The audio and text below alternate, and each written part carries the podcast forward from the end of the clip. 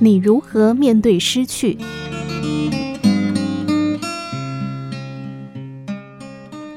一个人坐在轮船的甲板上看报纸，突然一阵风把他新买的帽子吹落到大海中。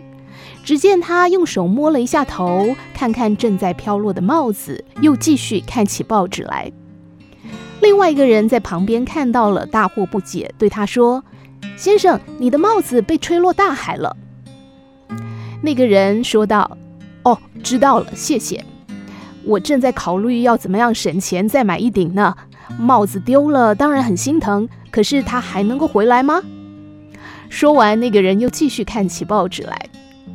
的确，失去的已经失去了，何必为之大惊小怪或耿耿于怀呢？很多人都有过丢失某种重要或心爱之物的经验。大家总是安慰丢东西的人说：“旧的不去，新的不来。”事实也正是如此。两个朋友结伴出游，在回程时发现钱包不见了。其中一个人把自己去过的地方找了一遍，问了许多人，还报了案，结果一无所获。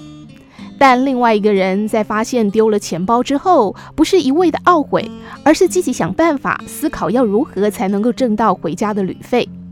他走进一家饭店，跟老板说明自己的情况。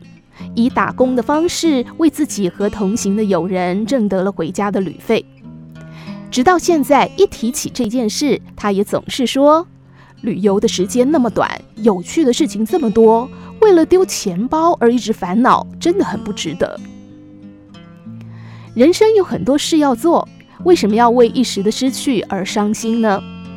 每个人都曾经失去过，但所抱持的心态却不同。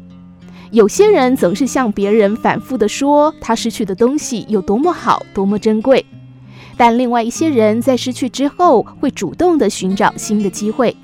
他们相信失去不意味着失败，失去之后还可以重新拥有，这才是成功者应该具备的心态。